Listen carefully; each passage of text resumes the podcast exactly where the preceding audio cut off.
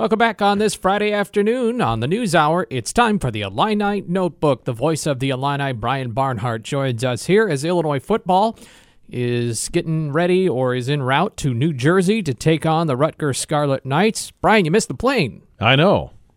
What should I do about that? We'll see if we can do hook that up. Yeah, if if you haven't heard, Brian and Martin and Steve and Ed are going to do uh, something very unique. It's been done quite a few times now across the country mm-hmm. by various broadcast crews, but you'll be announcing tomorrow's game, which is a noon kickoff, by the way, not 11, noon, from uh, just uh, about a mile or so from where we are right here in our studios from the, the Illinois Athletic Administration building, the Bielfeldt building. Yeah, it's where they have their uh, television studio. We taped a lot of coaches' shows in there over the years, and they've got a nice setup of monitors and screens and everything. And so uh, we're – checking it out this afternoon and plugging in and see what works and what doesn't, and we'll be on the air tomorrow from there. Well, there's nothing like being at the game in, mm-hmm. in so many ways, but pretty cool that this can be done. Yeah, anymore in this day and age, you think about you know the old old days when they were recreating games, you know, based on wire services or you know the the ticker. Ronald Reagan did that years ago, recreating games. So we don't have to do that. But certainly, just having a good feed from Rutgers. I've talked with different guys in the league at Ohio State and Northwestern and big league announcers and different guys trying to figure out okay, what's the best approach. So they've come up with some good tips on you know what to what to kind of angles you want, what you what to ask for, and make sure you get everything that you can see properly. And uh, you know because you can't rely on what the TV networks are doing, what the director is deciding to do. You can't be at his whim. Well, right. You know, if, they, if, that yeah. if that camera's focusing in on a, a, a shot of a head coach on the sideline, but meanwhile you're trying to see that uh, player so and so is walking off with an injury, or or, yeah. or where's the ball? Yeah, the ball is where you yeah. know. So yeah, you got to kind of figure that out. So yeah, we'll we'll kind of go through that today, and then be ready for that tomorrow. So it'll be interesting, and as long as you know the setup's good and the crowd noise is good, uh, we might be doing that some more, especially for basketball. All right. Well, pretty interesting. And I know that uh, there's several, even before the age of COVID, there was already broadcasts being done from studios, not necessarily on the radio, but television mm-hmm. broadcasts mm-hmm. like on the Big Ten Network and, and, that kind of thing.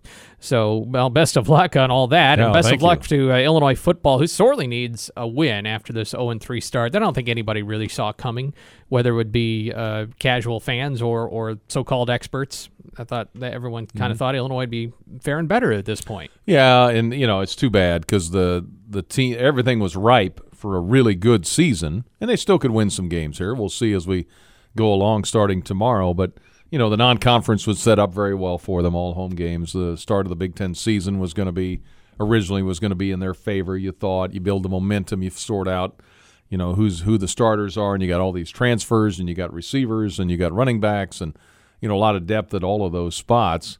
And then suddenly COVID hits, and now you got guys out. You know, Peters still isn't going to play uh, tomorrow. Obviously, can't play until next week at Nebraska. So then, you know, you're just scrambling and but still, I mean, the penalties way too many penalties. I mean, I don't care COVID or not. You can't do the penalties they did.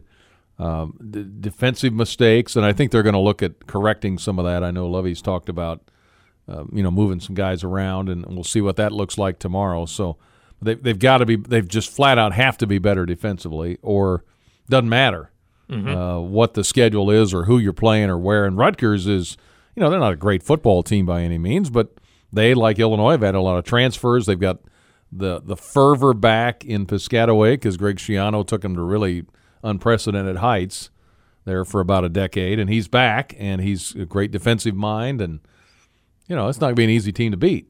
And sounds like he's not afraid to try anything in the book with the when it comes to the trick plays and, mm-hmm. and all kinds of fakes and that, that sort of stuff. So, oh yeah, sure. Illini sure. will have to be on their toes that way. Well, absolutely, and they scored I think a lateral on a kickoff return last week, and I think they did they throw to the lineman. I think caught a caught a pass at the goal line. So yeah, they they're not afraid to mix it up, and uh, why not? You know, he's in there the first year back. He's got full control, and he can kind of do what he wants.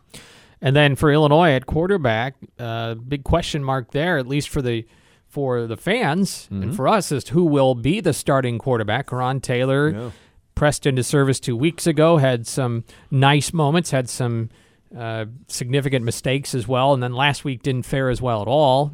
Illinois does get Isaiah Williams back, maybe Matt Robinson, and uh, Lovie Smith and Rod Smith have basically said we're going to kind of see how this goes. I I, Yeah. I would think you're going to see one way or another more than one quarterback tomorrow. Yeah, we'll see what they what they wind up doing. I, um, you know, I, I know that um, Isaiah. They really have talked about how improved he's been in camp this fall, and unfortunately, with the contact tracing, he never really has gotten started. So we really haven't seen a whole lot of him when you think about it. He threw what ten passes last year, Yeah. and was in on some runs. So yeah, that'd be interesting. And and and you have to remember, there's a reason they put them in the order they do on the depth chart. Mm-hmm. I mean, every once in a while, you know, somebody's going to come out of nowhere and shock you, but generally speaking, you know, coaches see these guys every day, and there's a reason they're in the pecking order they're in on the depth chart. And that's no knock against Coran Taylor, but he was the fourth guy on the depth chart. And uh, you know, I think